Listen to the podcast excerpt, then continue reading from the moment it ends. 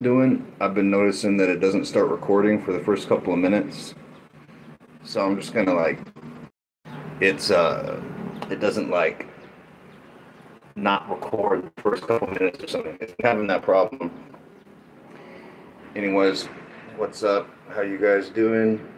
Second podcast in a week. That's a little different. But yeah, I know that I've been not posting a ton of podcasts, so I wanted to post more. Anyways, so it's been about a minute now, so I guess I'll get going with the podcast. First thing I wanted to talk about was that people are asking about like the carbohydrates, because you know when we're talking about definition and fat loss and getting cut, like carbs are not good in general. When you're doing the opposite goal and your goal is to get big and to get strong, well, then that thing that was not a positive before, which was eating carbs, you know, in more than just very small quantities, which is for weight loss, you know, because carbs are strength that you can eat more than carbs. So it's definitely a paradox. It's like if you're needing to lose weight, well, then you need to get rid of the main hormone that has to do with weight gain. So you need to reduce insulin. So eating less carbs reduces your insulin, which means that you retain less of the energy from the food that you eat. And then when you're bulking, strength and performance drives muscle gains. And what gives strength and performance? Carbs. And then what else drives weight gain? Well, insulin. The same thing that the reason why you didn't want insulin when you were cutting. Well, now you're bulking, you do want insulin because it drives weight gain. If you want weight loss, then you want to have not insulin. So you don't eat as much carbs. When you want to have weight gain and strength and performance, you eat a ton of carbs, so you have a ton of insulin. That should make sense. So the carbs for one goal, you don't want them very much, just a little bit. And then for the other goal, you want basically as much as possible. So I'm not anti-carb at all. But carbs are a tool and they manipulate hormones really powerfully. Carbs are a really powerful tool that can be used in bodybuilding. And so it's pretty much essential to have the ability to put them in and take them out. If you feel comfortable about that, eating no carbs for a little while, and then eating a lot of carbs other times, but because a lot of guys, they have this thing where they can't stop eating the carbs, but it will really help your bodybuilding if you have the ability to not eat carbs at certain times in certain situations. And that situation wouldn't be when you were trying to get big and strong, because when you want to get big and strong, you should eat fucking as much carbs as you can, okay? All right, that pretty much covers that. We'll look at a few of these questions. Okay, Juan asks, would you say 500 milligrams test is a safe cruise dose to run, not going down to TRT if lasted no more than 1200 NPP Masteron test? Well, yeah, NPP, Masteron, and test, you are selecting steroids that are fairly healthy in comparison to what's available. So you're not ever really redlining your system when you're taking that, you know, like causing your system to be under major stress and it can only handle those steroids for a limited amount of time. That's not really what's happening with your body when you take a test NPP Masteron. But that's like an example of a more healthy cycle for sure. But then you say, like, can you run 500 milligrams test year round? And the answer is yes. So when people ask, like, can I do this? Can I do that? It's like, yeah, you can. You can do whatever you want. right? It just depends on how much risk you want to expose yourself to. I don't think that 500 milligrams of testosterone year-round is exposing yourself to a lot of risk. You can even find studies for 20 weeks, 600 milligrams testosterone with large study size, like with hundreds of study members, people who did the study on 600 milligrams testosterone for more than 20 weeks. And yeah, pretty much anywhere between 125 milligrams to 600 milligrams in those studies doesn't cause bad blood work. And from what I've seen in my own experience and looking at other people's stuff, it's been the same way. And even with higher doses, when it's just testosterone,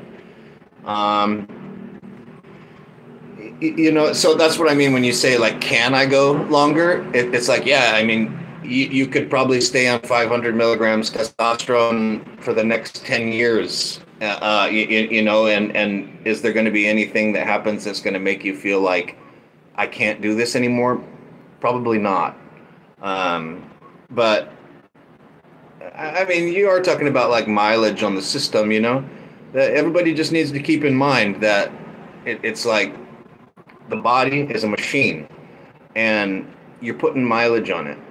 And when you're driving like a sports car, which is what you've turned your body into, when you start taking roids, it's like it's got to have premium fuel and it's got to have like more maintenance. And honestly, it can break down sometimes and there's like extremely expensive repairs. You know what? That's a sports car, and the situation's pretty similar when you're dealing with like at serious athletics. And normally, with, you know, people wouldn't be getting to that serious athletics level unless they're playing, like, you know, contact sports in school or professionally or something. But when you go and you add drugs to, you know, your gym session, well, now you've gone to that serious level. So let's get on to another question here. There was one that I wanted to answer. Coyote asks, how long do we need to run big doses to get huge? Yeah, so you have to run big doses until you get your found. Well, no, you don't have to run big doses. Okay. I've said before in the last podcast that somebody was asking me about fucking doses again, and I said that it's better not to run huge doses if you can not run huge doses. Okay, so if you want to make like slower progress, you can do 500 milligrams of testosterone, and, you know, like over the next 5 years or something like that, you know, you can build it up pretty good.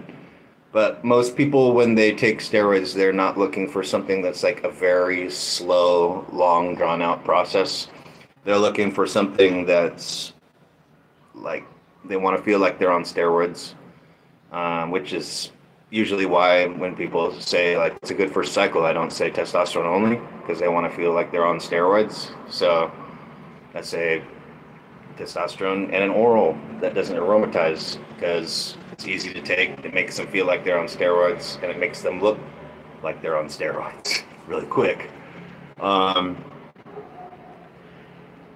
Yeah, so how long do you have to take big doses? It's really like a question of how long does it take you to build your strength foundation, and what kind of steroid use does it require for you to build that strength foundation? That's what's really the answer to your question. Because, I mean, if you're using big doses and you never get up to doing 3 plates on bench press for like 5 to 10 reps, you're doing big doses and you never get up to 5 plates deadlift for a few reps, you know, well, you're gonna have to keep on doing big doses or bigger doses, because you have to build up that base if you wanna be big. You have to have those strength numbers. It's like the first thing you do when you're trying to become a bodybuilder and get big. You have to build that foundation, or else you're just fucked. That's what gets the mass. Okay, once you have the foundation of the strength, then you can start changing your training. It doesn't have to be all, you know, so focused on strength acquisition anymore, and you can start using the strength that you have and then building up a lot of volume with it. So like, let's say for example, like you have a 4-plate, you know, you can do a 4-plate deadlift or a 5-plate deadlift. You don't necessarily need to do you know, like 7-plates deadlift or 6-plates deadlift in order to get bigger. Actually, what would probably be more effective at that point would be building up volume with the 4 or 5-plate deadlift. So, and a lot of volume. So let's say like right now you're, you know, you've made it up to 5 plates deadlift. So that's like, okay, you've built the minimum foundation to be a big bodybuilder. Okay. Let's say you do three plates bench, 4-plate squat, 5 plates deadlift. The deadlift, once you're up to that strength, you could start going, okay, well, I've got 3 reps with five reps deadlift, and you can start building that up to like 10 reps, and then you can start building up more sets. So like now you've got 5 sets of 10 reps with 5 plates. That's going to build, you see, you worked up to enough weight, and you now have the ability to use volume with that weight to continue building muscle because you built your foundation. That's the way it works. And that's how I'm going to answer that question of how long do you have to use larger doses until you build that strength foundation. Because if you don't, you'll never get big like you want to get big. You'll always be saying, why am I doing all these things that these YouTubers and Instagram people tell me to do, and feeling my mind-muscle connection, and not, why am I not getting bigger after years? And I'm even taking a lot of steroids. But then you look at these guys' strength numbers and you go, well, bro, what are you bench pressing? And they tell you what the number is, and you go, last year, what were you bench pressing? And it's the same thing, or it's not significantly different. And they're like, you know, why have I been stalled on steroids for the past 2 years? I've been using steroids for the past 2 years. And, you know, I haven't made any gains from cycle to cycle. I just get big on the cycle, and I get a certain look on the cycle. And then once the cycle is over, I go back to how I was before. And it's just like Groundhog Day. Every time I start a new cycle, I'm doing that same thing over and over again, spinning my wheels for 2-3 years. This happens more often than not with your average steroid user. This is what's going on. You can pretty much gauge whether your cycle was successful or not by just looking at your gym performance, because if your gym performance is not like, definitely you took a step ahead from your last cycle, like in all categories, it's like whatever lifts you were doing before the cycle, now those lifts are head and shoulders above where they were before the start of the cycle. If you are not doing that, your cycle it's not benefiting you. You're not building anything. You're not building things in the long term. You're just spinning your wheels, staying in the same spot while taking drugs. And a lot of people think that's like impossible too, but it's not, because I'm going to become an IFBB pro bodybuilder. I'm going to become Ronnie Coleman, and like this is guys who haven't taken steroids yet, but they're interested. They think it's going to be like that. And then like if you take steroids for like 3 months on your first cycle and you don't look like Ronnie Coleman, these same guys are going to be like, what the fuck? You've been taking steroids and this is all the gains you've made? Anyways, I'm ready to move on to a new topic. Trying to bring this chat up. Yeah, Bam Bam says carb cycling helps with insulin sensitivity while bulking as well. Yeah, that's a really good point. And one of the things that does work good too with bulking and getting a lean bulk, but also just in general with getting full muscles, is like last meal of the day. not eating carbs, like eat a ton of fucking carbs around your workout, etc. But last meal of the day, like just eating red meat or something like that, because then it's like, in addition, you don't have any carbs then while you're sleeping, and you have this opportunity to resensitize to insulin. So that's something that I've just noticed from seeing successful bodybuilders. I've seen a lot of them eat, you know, they eat carbs all day, but the last meal of the day, they don't. I've seen that fairly often, not always. All right, looking for next question here. The chat doesn't seem to be coming up. I'm trying to bring the chat up. Okay. How do you reduce bloat from generic HGH? All HGH is going to bloat you to some degree. Generic HGH is definitely a lot worse than pharmaceutical grade HGH, but if you take enough pharmaceutical grade HGH, it will give you massive water retention too. Like if you go up to like above 10 IUs of pharmaceutical HGH per day, the water retention is so extreme. Like, you know, it's a situation where it's like, you don't want to look at your skin if you've been laying down on a couch or something. So just keep in mind, water retention in general is an issue that you deal with growth hormone. It's a direct effect of growth hormone is bringing water into the body. I don't really think there's something that you can do to mitigate that other than taking a diuretic. You know, part of the reason why growth hormone makes you bigger and promotes you getting stronger is because of that water gain. And a lot of that water gain goes into your muscles. So your muscles get bigger because they have more pressure inside and more water in the cells. Yeah.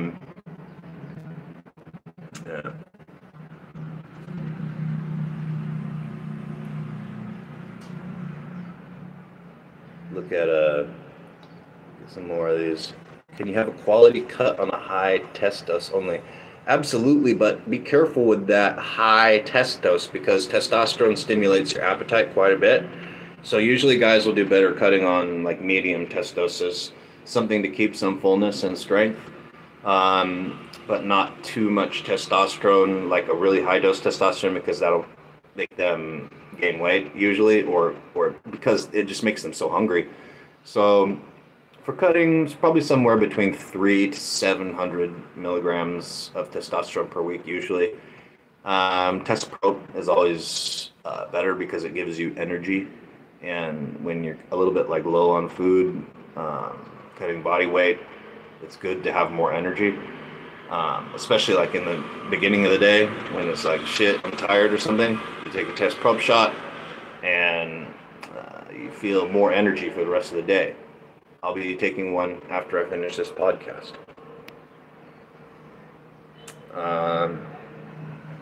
Somebody asked, what's my current cycle?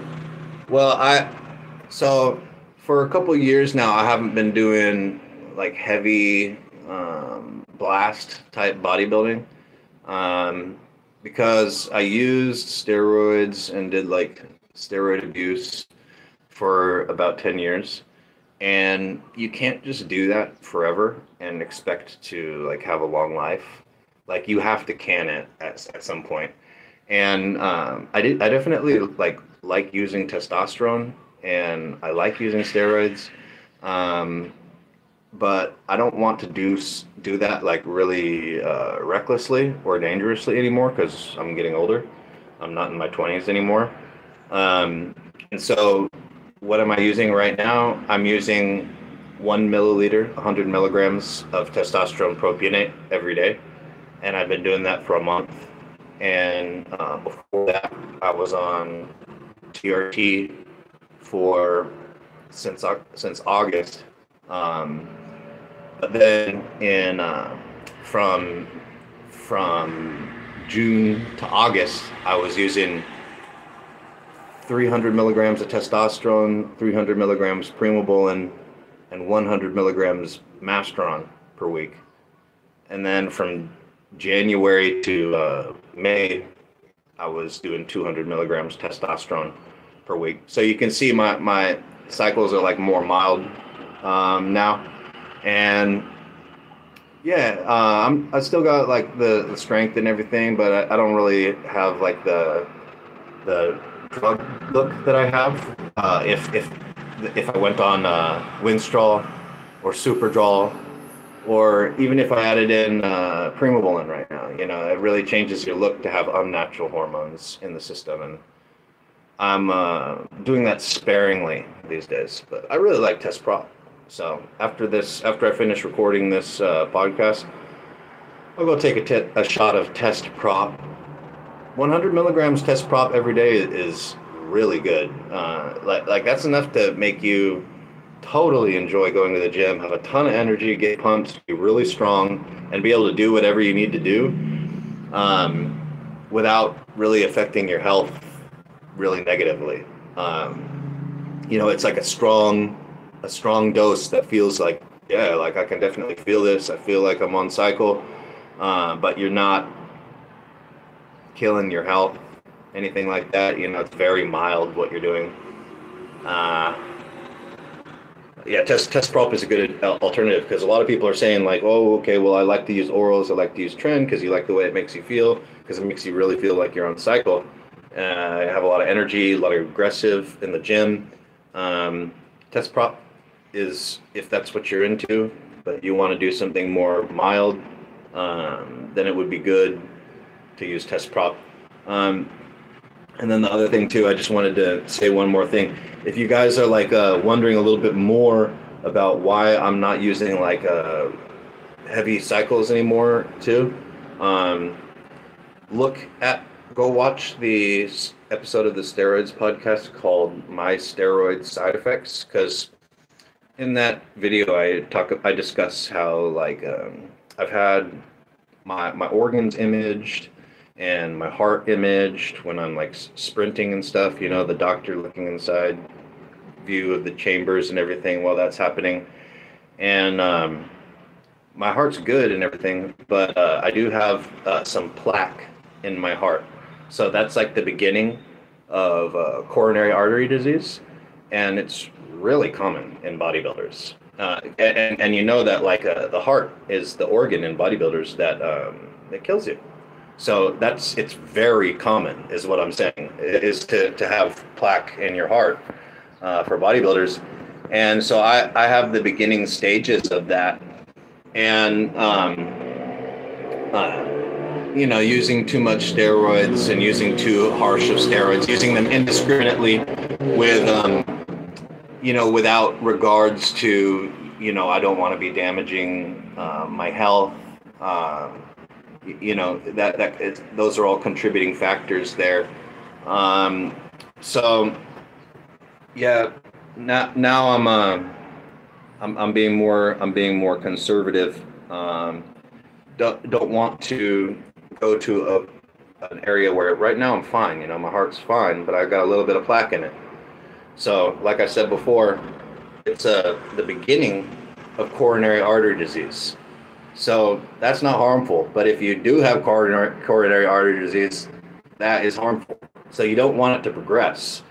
And pretty much if you just totally abuse steroids, it's gonna progress and be bad for you. So like Antoine Valiant, IFBB pro, he competes in the Olympia. He has considerably a lot of plaque in his heart, and that's why he like retired for a while, but he finds it hard to stay away, so now he's like coming back and stuff like that.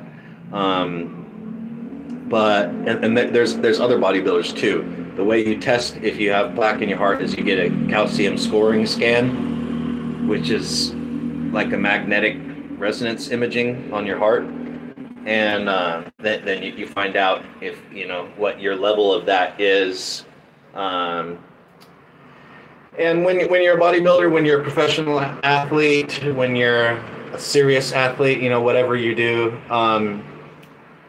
you need to know when to like call it quits as far as like, you know, really pushing it. You know, like look at the NFL football, and, you know, you see guys who just won't hang it up, and they get fucked up. Like you remember Brett Favre in his last year, it looked like he was like delirious on the field or something. You know, it was like, man, this guy needs to stop playing. He's going to get himself hurt. He needs to retire. Like, you know, get him off the field. So you got to know, you know, when it's time to hang it up, and not be holding on, you know, so like in that case, you know, you could still play football. You could still play football, but not professionally anymore, right? So I feel like it's the same thing with the steroids and the bodybuilding. Is it's like, have fun with your steroids, especially like while you're young and an adult, and then like once you hit a point like where, you know, it's like, hey, if I keep doing this, you know, it's going to have serious consequences and costs on my health.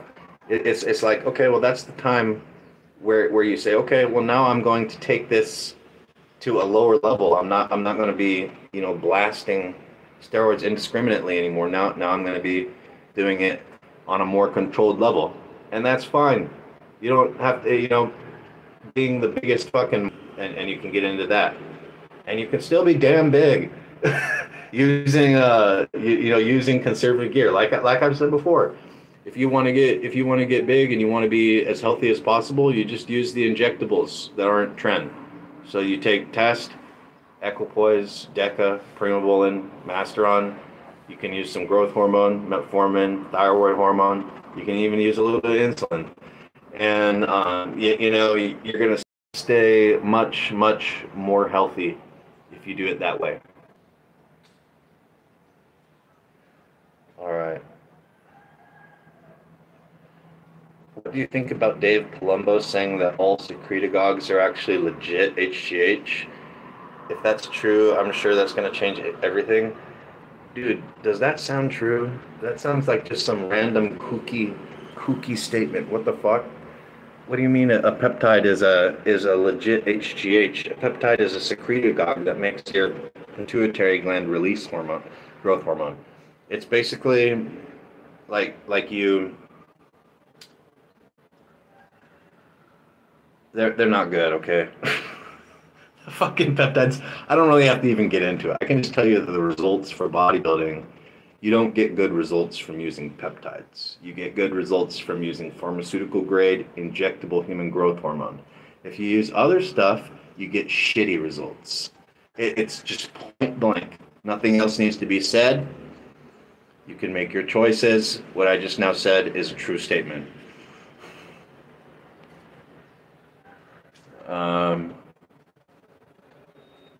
Okay, so Jay asked, Dan, can you talk about your current personal approach to PEDs? Are you taking a health-conscious approach these days after your health checks?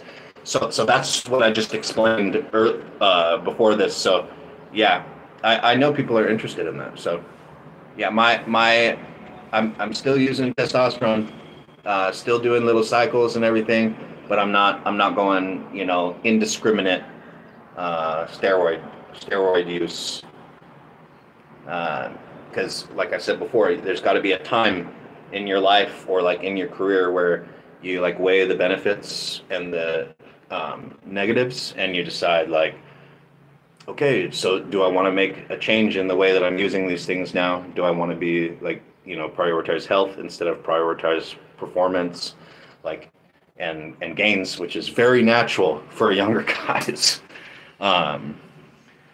But, all right, Bobby's Basics says 200 tests a week, 100 Deca a week, started getting Deca Dick to Cabergoline 1 milligram every 2 weeks, and it went away. Any advice? Well, that's pretty normal. I mean, I don't really have advice. I mean, you took Cabergoline and it made your Deca Dick go away. That seems normal. And, you know, I guess you're kind of wondering, like, is there any way you can do it without taking Cabergoline? And the, you know, Cabergolin's the best one. It works the best. Pramipexil's okay, too, but it can make you sick if you take too much. when you first start, and it's just not as effective. It doesn't have as good a coverage as cabergoline does. But pramipexole, if you take like 0.1 or 0.2 milligrams and then work your way up to about 0.5 milligrams per day, that works decent, but it's not as good as cabergoline. So that's why I think to take it. Scotty got sciatica from deadlifting, can't walk 1 month. When you get injured, the muscles in the damaged area create like calcium and like adhesions between the fibers, because it's like injured and it's damaged, and so the area gets like fortified with these like fibrous material in order to like strengthen it against further damage or future damage. And that keeps the muscle like kind of like tight, and then the joint can't move right. So the muscle then has to be manipulated physically to get it to loosen and to break up those adhesions, and then the joint is now able to function properly again. So rolling on the ball, like a lacrosse ball or a croquet ball or a baseball, on your back, or deep tissue massage, that's what I think you should do. Tissue work, it's like, you know, all professional athletes do it, but most amateur athletes don't. And so most amateur athletes are in like a huge amount of chronic pain because you have to do tissue work to do weightlifting relatively pain-free.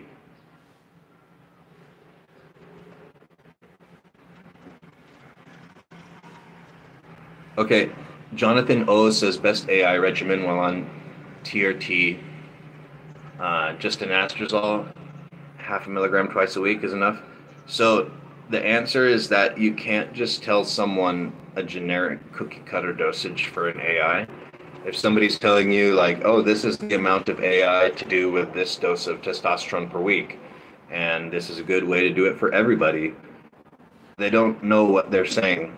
They don't have enough experience, because the estrogen conversion from testosterone is the most variable factor of steroid use from person to person. It's more different from person to person than any other factor. And to say like a blanket statement on a dosage of anti-estrogen to use with a certain dosage of testosterone, is like, that's going to, you know, have one guy way over here and the other guy way over here and the other guy way over there, you know. It has to be optimized for the individual. I can just tell you for sure, if you just follow like a cookie cutter amount of AI to take like that and it's not personalized to you, that you'd feel better if you didn't do it that way. If you did it personalized to you, you would feel significantly better.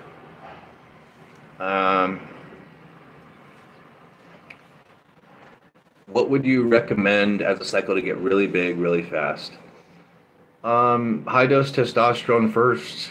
So usually that's somewhere between 750 milligrams to 1,500 milligrams per week. Depends on like how big you are, and like where your strength is. And then Superdrol. Nothing can get you as big and strong as Superdrol, as fast as Superdrol can. There's no other chemical in the world that can compete with it in those qualities: quick, size, and strength.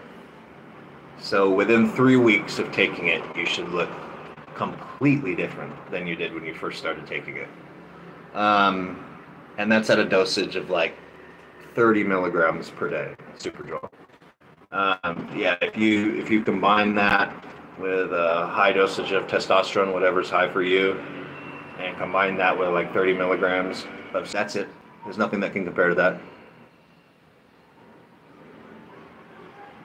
Tren would be the next next thing that could help you fast like that, but Superdrol is, it's way faster than Tren is. With similar effects on your body, like getting stronger, getting more muscle, and burning significant amount of fat at the same time. Superdrol is some crazy stuff.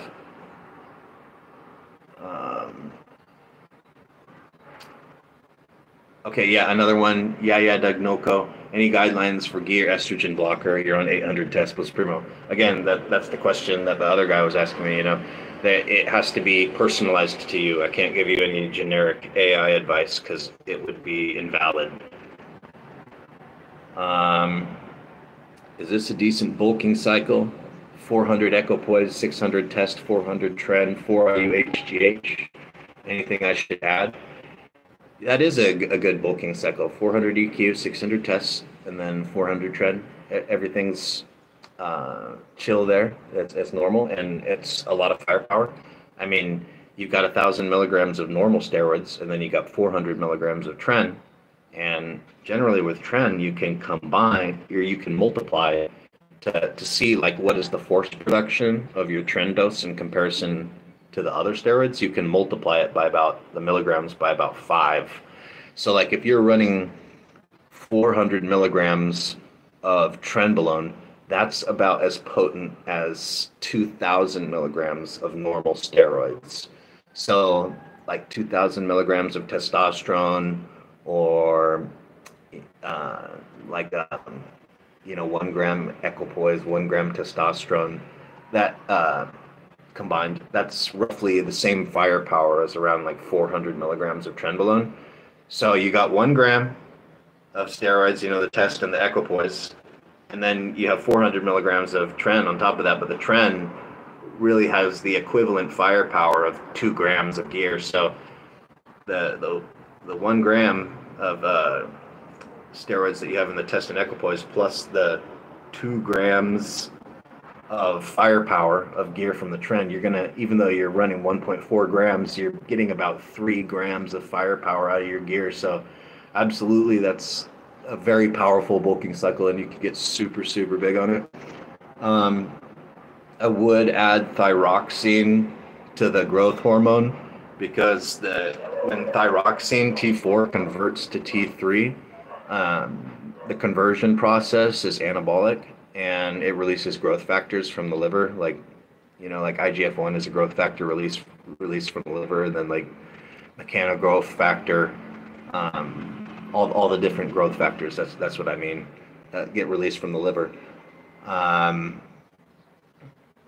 So. Yeah, you use the thyroxine to increase those growth factors. And then the other thing is that the thyroxine upregulates your gene expression of growth hormone related genes. So basically, the part of your genes that have to do with response to growth hormone is like that part is being expressed more or emphasized more. So your sensitivity to growth hormone increases when you take thyroxine. Whenever you take growth hormone, it's good to take thyroxine. The other thing that I'd take too is some kind of insulin pathway thing, because that'll make things work a lot better too. So usually I recommend guys take metformin, but you know, people could take insulin too, or they could take berberine, which is like a dietary supplement that's kind of similar to metformin. But yeah, that's the two things that I would add to your cycle would be thyroxine, 200 micrograms per day, and metformin, 500 milligrams with breakfast, lunch, and dinner, and maybe another 500 before bed, or 1,000 milligrams metformin XR morning and night. If the person wanted to use insulin, you know, like 5 IUs Humalog pre or post workout.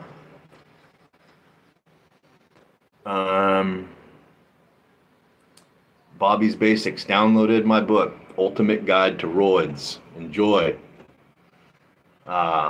Enjoy the keys to the Lamborghini. Hearts. Okay, Stevie has something interesting to say. Because I was just talking about Superdrol, and he has a comment. He says, "Heart's never been the same after Superdrol. That shit is rocket fuel. Quit bodybuilding and had a spiritual awakening from losing my identity. Fun times, genetics to drug responses, everything." Wow, that's intense.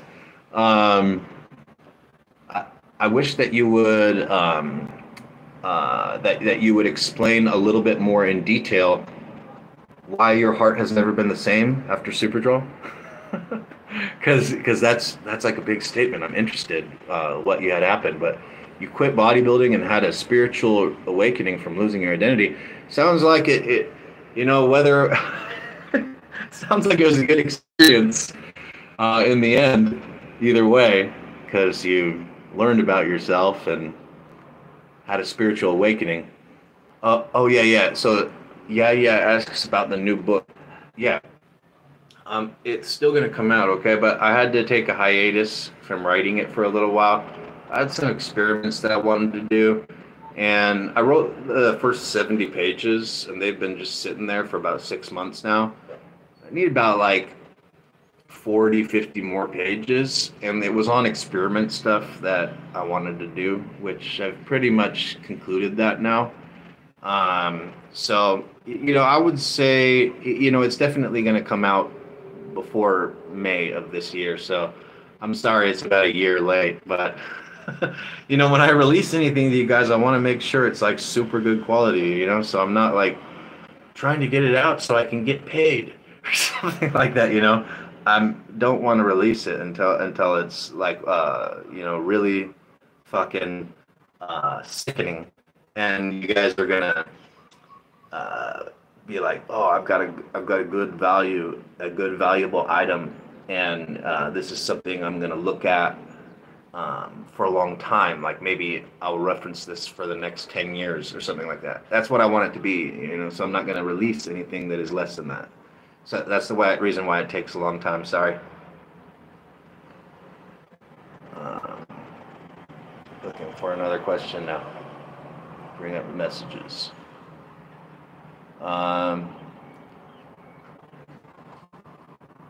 Okay, somebody asked, did gear ever age you when you're in your 20s? People always think I'm 28 to 30. Yeah, gear makes everybody look older, and the more gear you take, the older you'll look. Gear generally isn't good for the way that your face looks. If you're even on TRT, like if you go natural again, your face will look different simply because of the water retention. Steroids cause you to, they're anabolic, they cause you to store more of everything. So vitamins, minerals, those cause water retention, and you're storing more vitamins and minerals. You're storing more water. Most of the times this shows in steroid guys, it's in their faces. Pretty typical. And then you look older, you know, so like 10 years older, 15 years older, shit like that.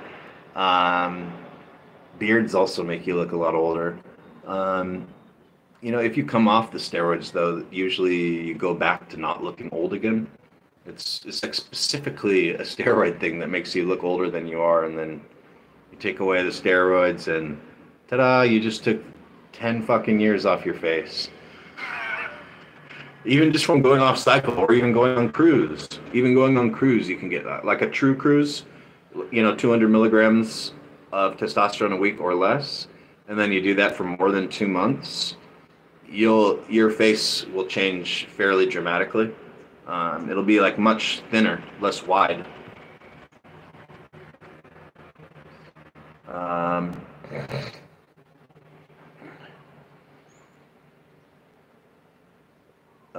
So you've never heard of thyroxine? Thyroxine is T4 thyroid hormone, so it's inactive thyroid hormone that then gets converted to T3.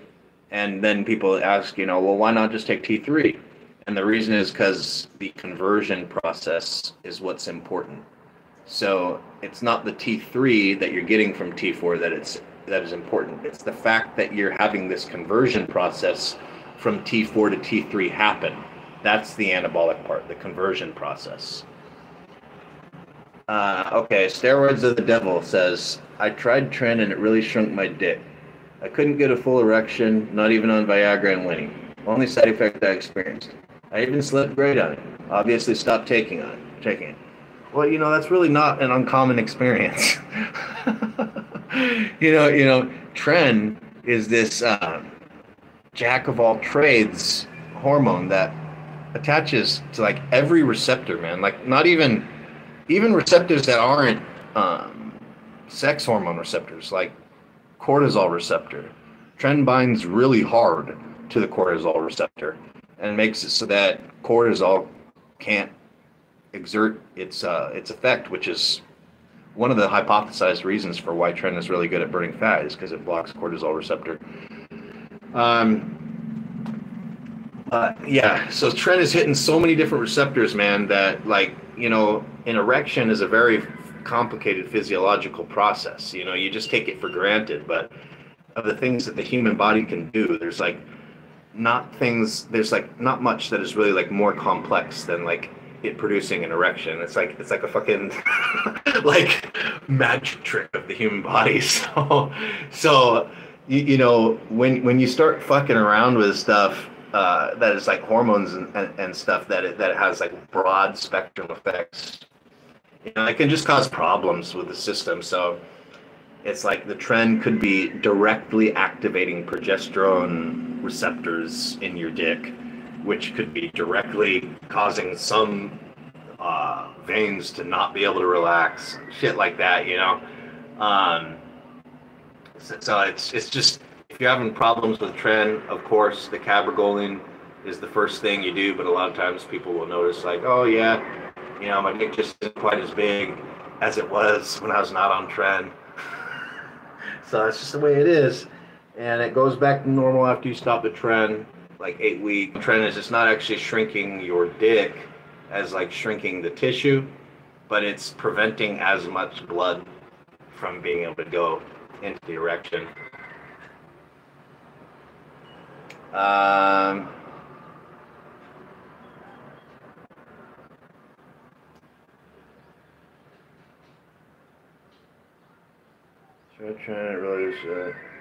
Okay, yeah, somebody says something else too, because people, I mean, it's like, I guess it's because you guys listen to my voice or something a lot. You guys comment about my voice like on a regular basis. Like every episode you guys say like, well, there'll be some, not you guys, but there'll be like some guy who says like, your voice is different today.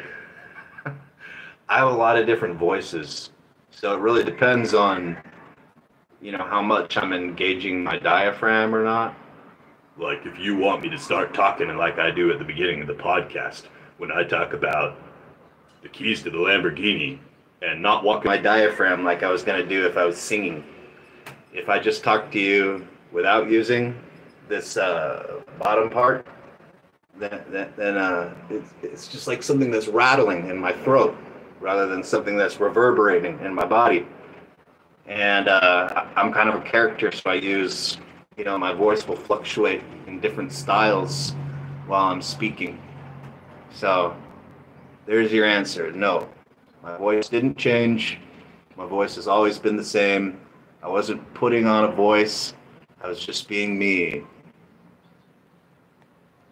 And steroids didn't change my voice. A lot of people say, oh, steroids made my voice deeper. No. Steroids didn't do a damn thing to my voice. My voice has always been exactly the same.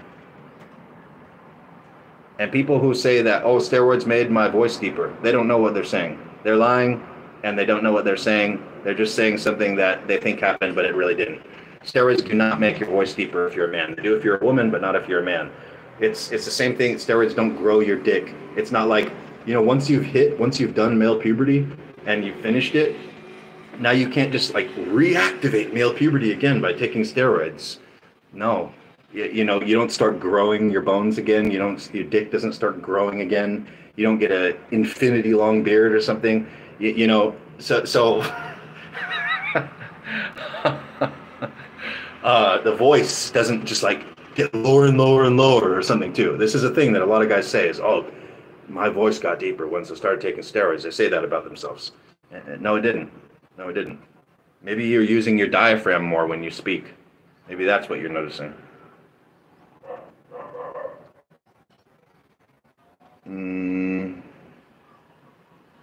All right, looking at another question. Okay, one thing though that does, so the one thing that does progress as far as like secondary sex characteristics over time is body hair. So that does, that breaks the rule for some of this other stuff like continued male puberty that I've said. So the increased production of body hair on more areas of your body seems to be progressive with the amount of gear.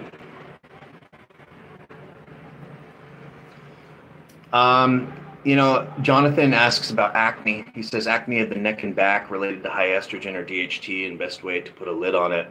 Well, yeah, you've got to figure out first, you know, you've got to get your estrogen in the normal range. And if you're still having acne at that point, then yeah, it's DHT. And there's a couple things you can do for it. I mean, you can go to your doctor and get antibiotics for acne, which are really effective. There's also a gel, a topical Accutane gel called Differin, and there's another brand name of it called, the gel is called isotretinoin. That's the chemical name. Oh yeah, Retin A. Retin A is the, it's like the more potent brand name for the isotretinoin gel. That's topical Accutane that you can, so if you have, you know, like specific areas and you don't want to take systemic Accutane, you can take topical Accutane, isotretinoin gel. That would work. You know, what I'd recommend first would be putting daily alcohol in those areas, because the acne is an infection from bacteria on your skin getting into the pores.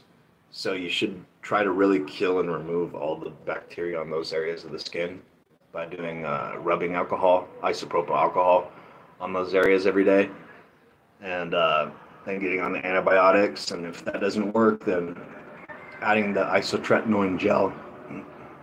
Doctors are happy to help you with acne, by the way. If you go to a doctor and ask for medicine to help you with acne, they're totally on board with that. It's not hard.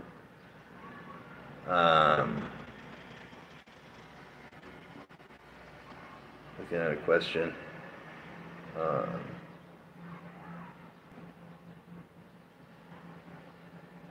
Okay, Ricky. Yeah. You got to eat like big portions at some points of the day to get a lot of protein. Eating like small, frequent meals with high amounts of protein is like really unappetizing. But if you just sit down and you eat 1 pound of chicken breast with some barbecue sauce or hot sauce, it's not that hard, and that's 100 grams of protein. So, I mean, a lot of times I will just buy the chicken breast 1 pound package, and I'll cook that twice per day. That's 200 grams of protein.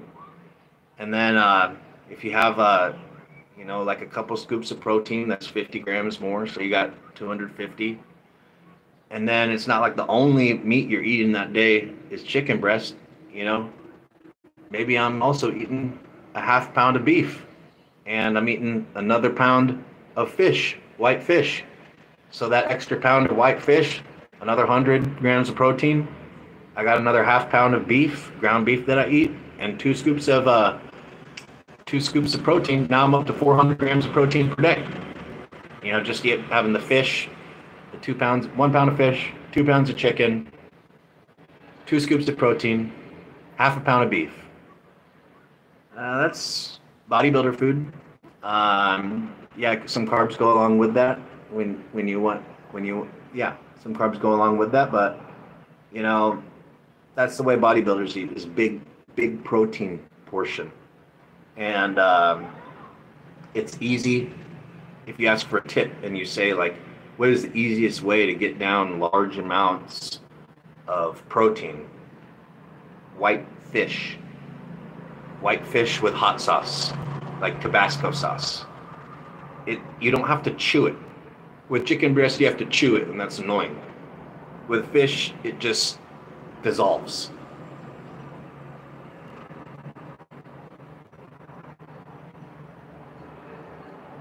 Zigaton didn't know that I have a singing ability.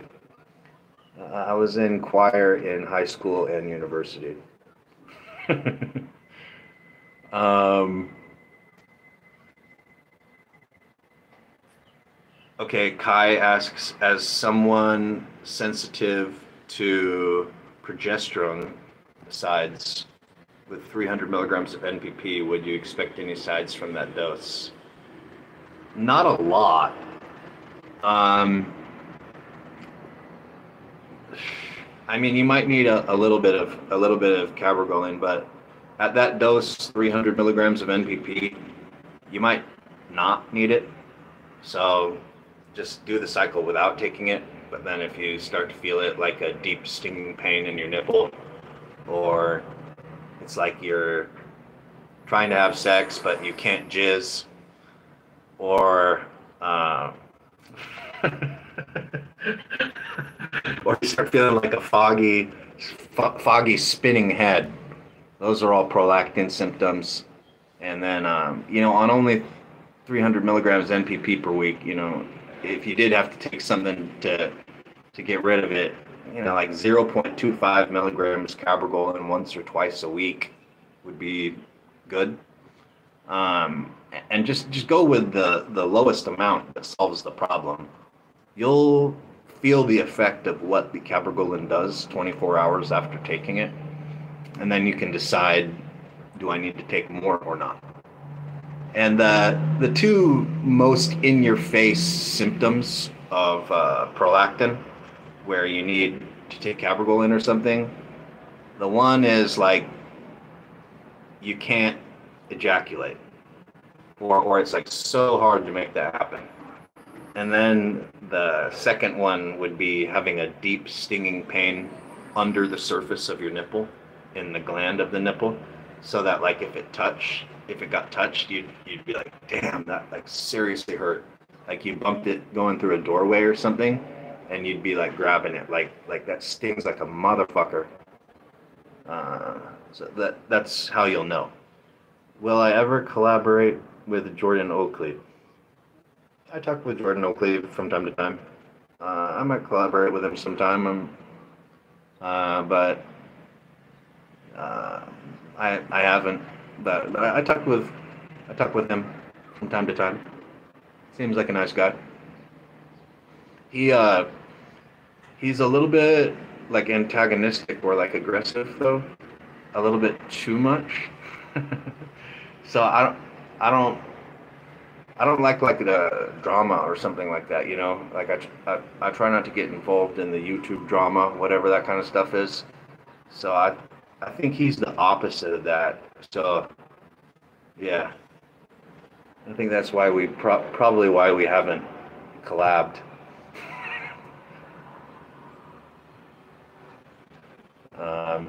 Let me see if there's anything else. Okay, yeah. Kai asks, what are your thoughts on Prami versus Caber? And I kind of went over that earlier, but I'll just briefly mention it again. It's that the Caber is more, like, it has better coverage. So if you look at like a graph of the blood level when you take a pramipexole, it's like this, like up and down a spike. But if you look at the graph of the blood levels of a cabergoline when you take it, there's no spike. It just goes up to a certain level, and then it just maintains for a really long time, and then starts going down. It doesn't even start going down until 4 days after you take it. So the coverage, it's instead of being a thing where it's like, oh, you might have coverage at 1 hour for some hours of the day really high, and then other hours of the day the coverage isn't that high. It's like just a flat, straight coverage all the time. So that's why the cabergoline is superior. And then the other thing is that cabergoline doesn't make you sick, but pramipexole does if you're not used to it. So if you just like had never taken pramipexole, and then you went and you took 1 milligram of pramipexole out of nowhere, you would be so sick. You would definitely throw up, like your skin would turn white. You throw up, and things would be really bad for like maybe 6 or 7 hours after you did that. But it's not that way if you work your way up. Then you don't experience any of that. So if you 0.2 milligrams and then 2 days later you move to 0.4 or 0.5 milligrams, you can do it like that and you can completely avoid those acute sickness side effects. And then it works good. So in a pinch, like if you're getting Tren or Deca, Gyno, or you got, you know, your dick doesn't work from using them and you're like, you got to fix this fast, and for some reason you can't get cabergoline for like more than 2 weeks or a month or something, well then that would be a good situation if you had access to pramipexole that came quicker. That would be a good situation to use that, like where it would be like, oh, well, you can get a pramipexole in 3 days, but you got to wait 3 weeks for the cabergoline or something. Then you could get the pramipexole, you know, so that you could have something right away while you're waiting for the good stuff. And then you could have something to control it. My first Tren cycle was my first cycle, because after the first 4 weeks of my first cycle, I was not happy with my results on 600 milligrams testosterone. So I said, fuck this, I'm taking Tren. And then I added Tren Ace, 100 milligrams, 3 days per week. And that was when my first cycle became my first cycle. And then everything was successful and happened the way I wanted to once that point went on. But don't get me wrong, I had some issues too, you know, it was a wild adventure. Anyways, though, I didn't think that I would get Deca dick or Tren dick. I didn't think it would happen to me. I was like, yeah, right. And then about like a week or two after taking the Tren, I noticed that my dick was dead. It did not work. And I was like, shit, I de-chemically castrated myself with the pramipexole from the Tren. So pramipexole has a purpose, and but it's inferior to cabergoline. And these days, because of that experience, and then me watching other guys do the exact same thing that I did, where they go like, oh no, not me, I won't need cabergoline on my Tren cycle. Nowadays, I just say like, you gotta have it on hand before you start, because it's such a shitty situation if you don't have it, and then it's hard for you to get it in a timely manner. So don't chemically castrate yourself, and keep cabergoline on hand when you use Trenbolone.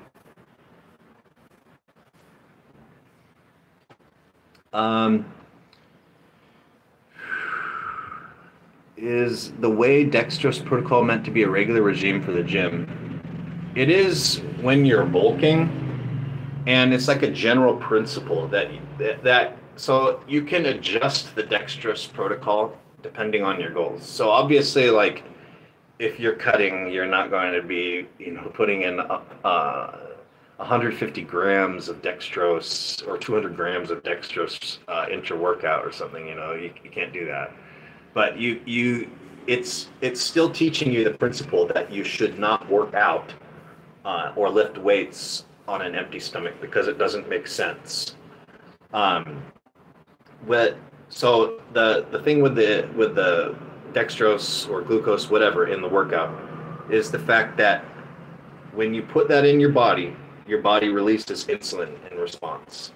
And insulin is the chemical that makes your body be able to add weight to the body, okay? It's the chemical, the main chemical involved with weight gain, having it in the blood. And the main chemical involved with weight loss is basically not having it in the blood, because lipolysis, fat burning, can't occur until insulin levels have dropped below an action level that is inhibiting fat burning or lipolysis.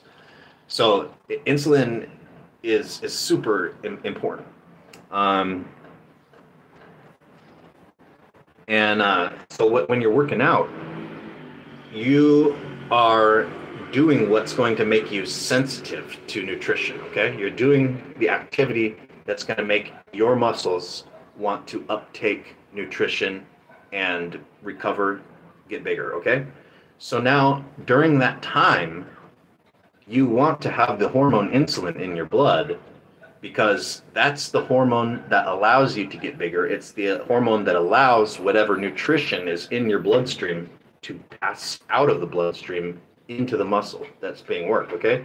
And then in addition to that, you have a pump of blood that you are pooling in that specific muscle.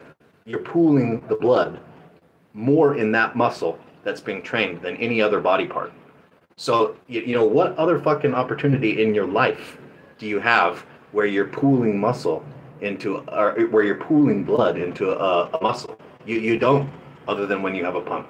Okay, so at this time, when you're most sensitive to recovery, to uptake of glucose, to repairing the muscle, to building the muscle, you need to have insulin in your blood at this time, so that and you need to have energy, protein and carbohydrates in your blood at this time, so that at this time when you have this concentrated amount of blood in the muscle that's being trained, that blood can have its nutrition pass into the cells.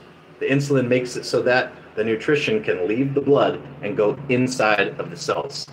So you never ever want to do weightlifting on an empty stomach. It's just stupid. It doesn't make sense, okay? You can burn fat during any fucking other time of the day, okay? But the weightlifting is the anabolic time of the day. That's the muscle building time of the day. It's the part of the day where you're gonna get the most bang for your buck with having nutrition in your system. The other times of the day, any other time of the day, that's when you do your fat burning, not when you're lifting weights. Why do you lift weights? To get bigger, stronger muscles. You don't lift weights to lose weight.